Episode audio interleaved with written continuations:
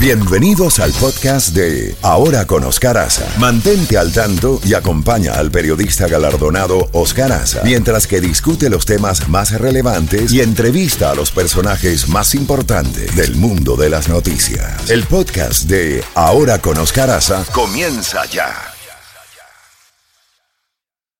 Oscar Aza en la Z mañana por Z92. A continuación, en Ahora con Oscar el análisis profundo de la realidad internacional con el doctor Ricardo Israel. Ricardo Israel. Así es, cuando son las 8 de la mañana con dos minutos, a esta hora el segmento del doctor Ricardo Israel, que es eh, profesor, experto en temas internacionales. Y nuestro director Oscar Asa se encuentra en ese momento en, una, en un foro con expresidentes esta mañana y mañana estará pues eh, haciéndonos un resumen de lo cómo le fue con este foro que siempre por lo general invitan a Oscar Asa cuando hay expresidentes acá en el sur de la Florida. Con los buenos días, eh, doctor Ricardo Israel, pues la noticia es lógicamente lo que está sucediendo en el Reino Unido, porque hace pocos minutos ya asumió como premier británico eh, Richie Sunak, este joven de 42 años, que fue ya corrió credenciales, si se puede decir, ante el rey Carlos III y prometió corregir los errores de Listros. Habrá decisiones difíciles. El nuevo líder conservador criticó a su predecesora y dijo que va a priorizar la estabilidad económica y la confianza en el gobierno. Esa inflación está por las nubes. Pues queremos su análisis, doctor Israel, con su experiencia de lo que significa esta situación con el Reino Unido con este nuevo mm, primer eh, ministro. Doctor Israel, buenos días, ¿cómo está? Eh, muy buenos días. El Reino Unido es de aquellos países que uno no supone que pasan las cosas que ocurrieron con una primer ministra electa por sus partidarios, por su partido, después de haber sucedido a otro muy popular pero que cometió muchos errores como Johnson, Boris Johnson, y que solo dura 45 días en el cargo. Una muestra de incompetencia como no está acostumbrado el Reino Unido, un país con el cual tengo un una relación particular, ya que le debo buena parte de mi formación profesional, ya que allí viví cinco años haciendo mi máster y mi doctorado. Ahora, hagamos un poco de, eh, recuerdo de qué fue lo que ocurrió. Tuvieron, tuvo el Reino Unido el gobernante conservador Boris Johnson, el de la melena naranja, que, que duró varios años, fue reelecto con una de las más amplias mayorías que había conocido el Reino Unido, pero que hundió toda su credibilidad cuando se hizo público la forma en que él había abusado durante la época de la pandemia de recintos oficiales, en fiestas y similares, y la gente se vio muy molesta, pero muy molesta porque obviamente era un aprovechamiento cuando el resto de los ciudadanos no podían hacer lo mismo. Él no quería renunciar, pero fue obligado por un procedimiento que es el siguiente. Ese procedimiento es que comienzan a renunciar sus ministros hasta que se le hace imposible gobernar y se ve obligado a convocar a nuevas elecciones. Ahí los ingleses tienen una institución bastante curiosa, que es un comité. Este comité este comité está encabezado por aquellos eh, miembros del Congreso que no tienen ningún cargo, pero que tienen la particularidad que el que convoca a elecciones internas para reemplazar a quien gobierna y al mismo tiempo el que recibe la primera información cuando éste no tiene ningún respaldo y está a punto de ser derrocado. Su visita se llama el beso de la muerte de las personas que representan a esta institución y a este comité que solo existe en eh, que se llama el Comité 1922, el que lo encabeza. Es otro político llamado Graham Brady. Es el beso de la muerte y eso ocurrió para comunicar a Johnson y para precipitar la caída de su sucesora. ¿Cómo fue reemplazado Johnson? Eh, digamos lo primero que el sistema no es presidencial como Estados Unidos o muchos países en América Latina. El Parlamento es la base de todo. El Parlamento, allí está la soberanía y por lo tanto son los integrantes del Congreso, los colegas de la Cámara Común, ya que también tiene una Cámara de los Lores más aristocrática, que designan en votación interna a el reemplazante. Van quedando pocos y ahora pudieron hacer una elección rápida porque determinaron que en un par de días tenían que reunir al menos 100 apoyos cada uno que quería ser candidato. Y solo uno lo reunió, Richie Sunak. ¿Y por qué lo reunió? Porque los tenía a mano. Él fue aquel que al final fue derrotado por Liz Truss, quien tuvo que renunciar por incompetencia en este periodo. Son los colegas los que resuelven y de esta forma se decidió el ingreso de Liz Truss, quien fue derribada no por sus propios partidarios, sino por los mercados internacionales, que antes o a los días de asumir determinaron que el programa de ajuste que ella quería hacer, el programa para enfrentar con mucho gasto público lo que iba a tener que hacer toda Europa después de la combinación de la invasión a Ucrania y de las sanciones a Rusia, que enfrentar un invierno muy duro con el tema probable de que van a tener poca energía para calefaccionarse y para iluminarse. Determinaron que no era viable, alzaron enormemente la tasa de interés de hipoteca, creando una crisis económica de los pocos días de asumir. Fueron en los mercados los que determinaron su caída. ¿Por qué llegó a ese punto Liz Truss?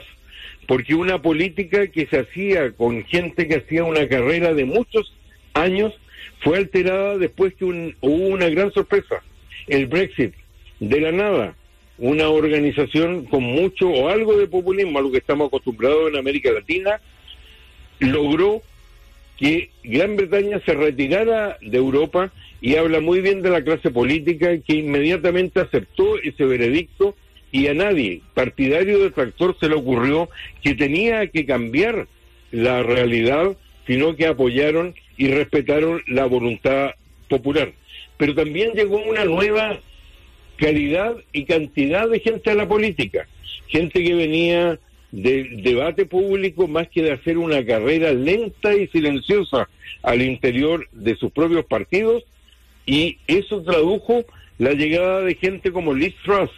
Liz Truss se hizo muy popular en los debates internos porque habló que ella era la nueva Margaret Thatcher, que venía a enfrentar al mundo entero y que equivocadamente pensó que el hecho de ya no pertenecer a Europa, que siempre les creó problemas a los británicos por este muy engorroso y lento proceso de toma de decisiones, donde tienen que poner de acuerdo a 28 países, creyeron que liberándose de esto, sin darse cuenta que en los días que vivimos los mercados pueden producir una reacción, con una parte mala. La parte mala es que obviamente alteran la voluntad popular, pero la parte buena es que inmediatamente dan cuenta de una realidad para que con el funcionamiento real del mundo impide tragedias como la que hemos conocido eh, por académicos y políticos en algunos de nuestros países que tratan de modificar en forma voluntarista la realidad y por lo tanto le ahorran en épocas tempranas eh, los daños que esas malas decisiones toman. No solo de políticos, a veces de académicos que están enamorados de una idea o de un debate universitario y que tratan de imponérselo al resto de la población. Parte buena y mala, como en todo, tiempos confusos para Gran Bretaña. ¿Y qué decidió Gran Bretaña? Ante la renuncia de Liz Truss, que por rara vez ha levantado todo un debate sobre corrupción en el siguiente sentido, que ella por el hecho de haber estado estos 45 días tiene derecho a una cantidad anual que es sobre 115 mil libras, pero que dividido por eh, mensualmente o quincenalmente equivale a, la jubilación de alguien que ha trabajado eh, sacrificadamente durante toda su vida, creando un debate nuevo en una política que en general se rige por la ética y muy honesta. Pero evidentemente es un aviso que no importa, ya que normalmente los mercados reaccionan de esta forma con gobiernos de izquierda y no con gobiernos que se llaman conservadores o de derecha, pero midieron exclusivamente lo que iba a ocurrir en la economía y a los pocos días había fracasado el gobierno de Liz Truss.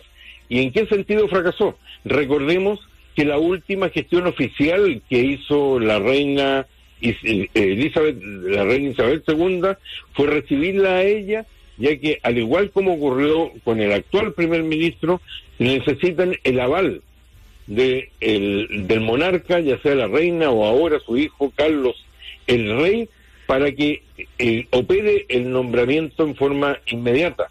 En ese sentido, la reina la recibió, pero recordemos que al día siguiente ella murió inaugurando dos semanas, que mantuvo al mundo entero pegado al televisor, observando una ceremonia muy elaborada que no se conocía en Inglaterra desde 1953, cuando ella asumió el cargo.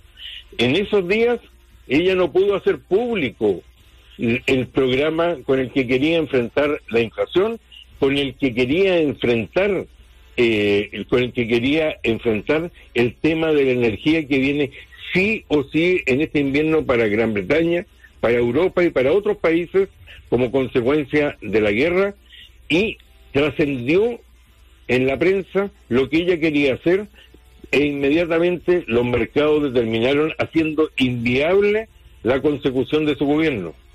Tiempos confusos para Inglaterra. Un fracaso desde otro punto de vista, un régimen político que tiene dos grandes partidos, al igual que en Estados Unidos. Los laboristas, que están en el, fuera del poder hace ya bastante tiempo, fundamentalmente por algo que en países desarrollados no es aceptable que la expresión antisemita, como ocurrió con el antiguo dirigente eh, eh, eh laborista que es el eh, llamado James Corbyn. esta persona se había obligado a renunciar y desde hace años no son una competencia, pero ahora los tiempos confusos son son preocupantes para los conservadores ya que podrían colocar fin a su gobierno si efectivamente viene la crisis económica. Por eso lo hicieron rápido, por eso llegó alguien que representa todo un cambio, nieto de inmigrante hindú, multimillonario él, eh, y además una expresión de una nueva Gran Bretaña que representa no solo a los ingleses tradicionales, sino alguien que viene del imperio, aunque criado entre los otros, ya que fue a los mismos colegios exclusivos y también siguió un curso famoso en la Universidad de Oxford, que en general lo siguen todos los políticos, que es un grado en filosofía, economía y política. Esa formación y los contactos le permitieron llegar rápidamente a la política, ser electo y ahora ofrecer lo que todos quieren escuchar, que va a continuar con la política que él mismo llevó a cabo durante la pandemia como ministro de Economía o ministro del Tesoro o de Hacienda, mm. como se llama en otros países, y que por lo tanto van a tener una acción más pausada y más de acuerdo con quienes van a prestar la plata para todos estos sacrificios que sí o sí va a tener que hacer el Reino Unido. Nuevos tiempos, una enseñanza y por lo menos un evidente castigo a la ineficiencia de algo que es relativamente desconocido para Gran Bretaña como llegar al poder a través de las ofertas populistas. Muy bien, pues muchísimas gracias, doctor Ricardo.